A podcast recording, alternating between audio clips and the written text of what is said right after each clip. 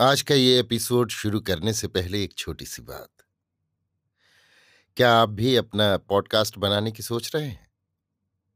तो anchor try कीजिए। ये पॉडकास्ट बनाने का सबसे आसान तरीका है।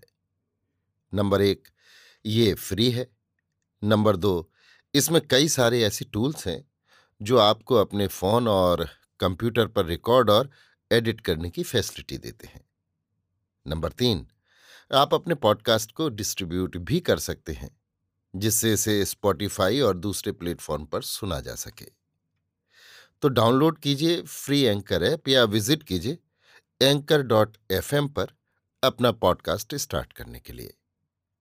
ये तो थी एक छोटी सी जानकारी, और अब शुरू करते हैं एपिसोड का सिलसिला।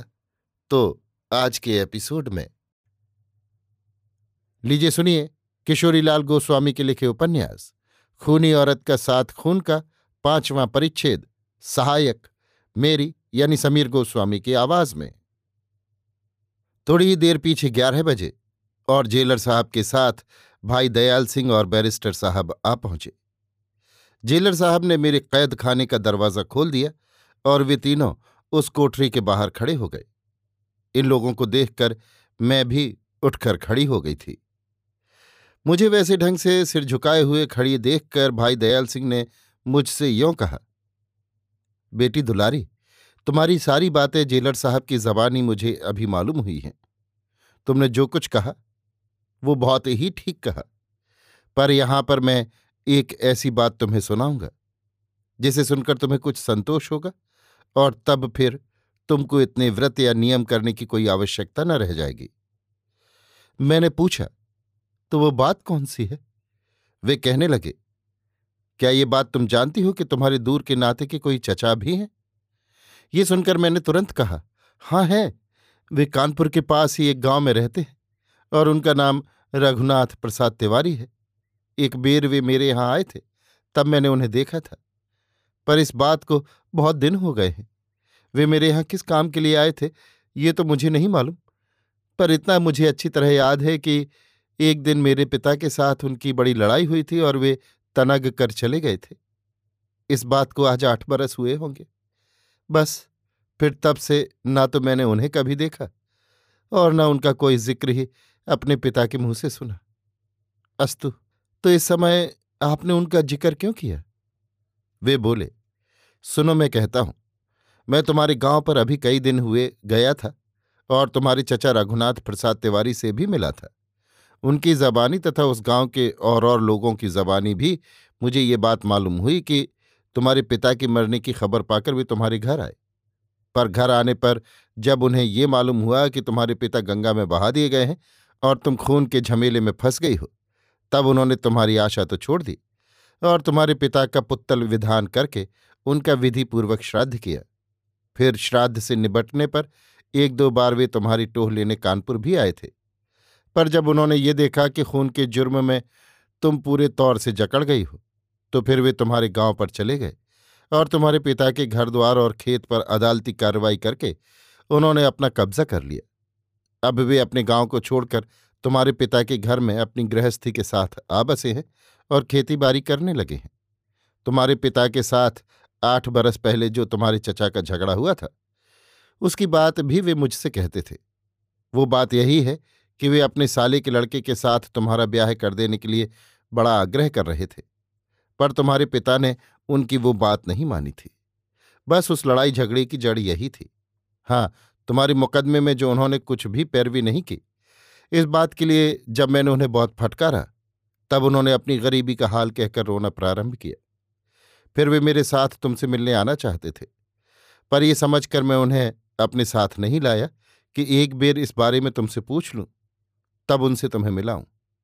बस, मेरे इतने कहने सुनने का मतलब केवल यही है कि तुम्हारे पिता का श्राद्ध इत्यादि हो गया है। इसलिए अब तुम उस बात की चिंता छोड़ दो। भाई जी की ये बातें सुनकर कुछ देर तक तो मैं चुप रही, फिर यों कहने लगी, सचमुच, मेरे पिता का श्राद्ध हो गया। ये सुनकर मुझे बड़ा संतोष हुआ। वास्तव में मेरे पिता के श्राद्ध करने का अधिकार मेरे चचा को ही था। सो ऐसा करके उन्होंने बहुत ही अच्छा काम किया। क्योंकि मैं पुत्री हूँ, इसलिए मेरा किया हुआ श्राद्ध कदाचित शास्त्रानुकूल न होता। अस्तु, और ये बात सुनकर भी मुझे बड़ा संतोष हुआ कि मेरे चचा ने मेरे पिता की बची बचाई जगह ज़मीन पर दखल कर लिया, क्योंकि वे कुटुंबी हैं और गोत्री भी हैं। इसलिए मेरे पिता की संपत्ति के वे ही सच्चे अधिकारी हैं। स्वाधिकारी ने अपना अधिकार पाया। ये बहुत ही अच्छी बात हुई। क्योंकि शास्त्र के अनुसार अपने पिता की संपत्ति पर पुत्री का कोई अधिकार नहीं होता। खैर, ये सब तो हुआ, पर फिर भी आप लोगों से मैं हाथ जोड़कर यही विनती करती हूँ कि जब तक मैं फांसी से छुटकारा ना पाऊँ और जेल से बाहर ना हूँ तब तक आप लोग मुझे उसी अवस्था में पड़ी रहने दें, जिस दशा में कि मैं इतने दिनों से जेल में रह रही हूँ। बस मेरी इस प्रार्थना को आप कृपा कर स्वीकार कीजिए। तभी मुझे सच्चा और हार्दिक सुख संतोष मिलेगा। इस बात पर बैरिस्टर साहब तो कुछ भी न बोले, पर भाई दयाल सिंह जी बड़ा आग्रह करने लगे। पर जब मैंने किसी तरह भी उनकी बात न मानी तो उन्होंने बहुत दुखी होकर जेलर साहब से यों कहा कि अच्छा साहब, जिसमें ये लड़की संतुष्ट हो, वही आप कीजिए।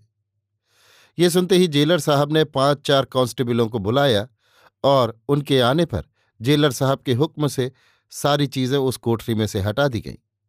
इसके बाद लोहे की बाल्टी में पानी और टीन का गिलास लाकर रख दिया गया और दो नए, किंतु साधारण कंबल भी मुझे दे दिए गए। इसके बाद उन्हीं दो कहारियों में से एक कहारी एक कोरी हंडिया में दूध ले आई, जिसे बाहर जाकर मैंने पी लिया। फिर जब मैं मुँह हाथ धोकर अपनी कोठरी में लौट आई, तब जेलर साहब मेरी कोठरी का ताला खुला छोड़कर चले गए। मैंने देखा कि आज मेरी कोठरी के आगे कोई कांस्टेबल नहीं टहल रहा है। जेलर साहब के जाने पर मेरी कोठरी के बाहर दालान में भाई दयाल सिंह और बैरिस्टर साहब एक एक कुर्सी पर बैठ गए और भाई जी के कहने से मैं अपनी कोठरी के अंदर ज़मीन में बैठ गई। मेरा ऐसा ढंग देखकर भाई दयाल सिंह जी ने कहा तुम क्या करती हो? ऐसे जाड़े पाले में खाली धरती में क्यों बैठती हो?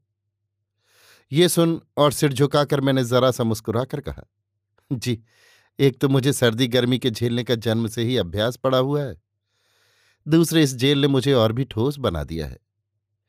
यो कहते कहते मेरी दृष्टि बैरिस्टर साहब की ओर गई तो मैंने क्या देखा कि वे मुँह फेर कर अपनी आँखें पहुँच रहे हैं।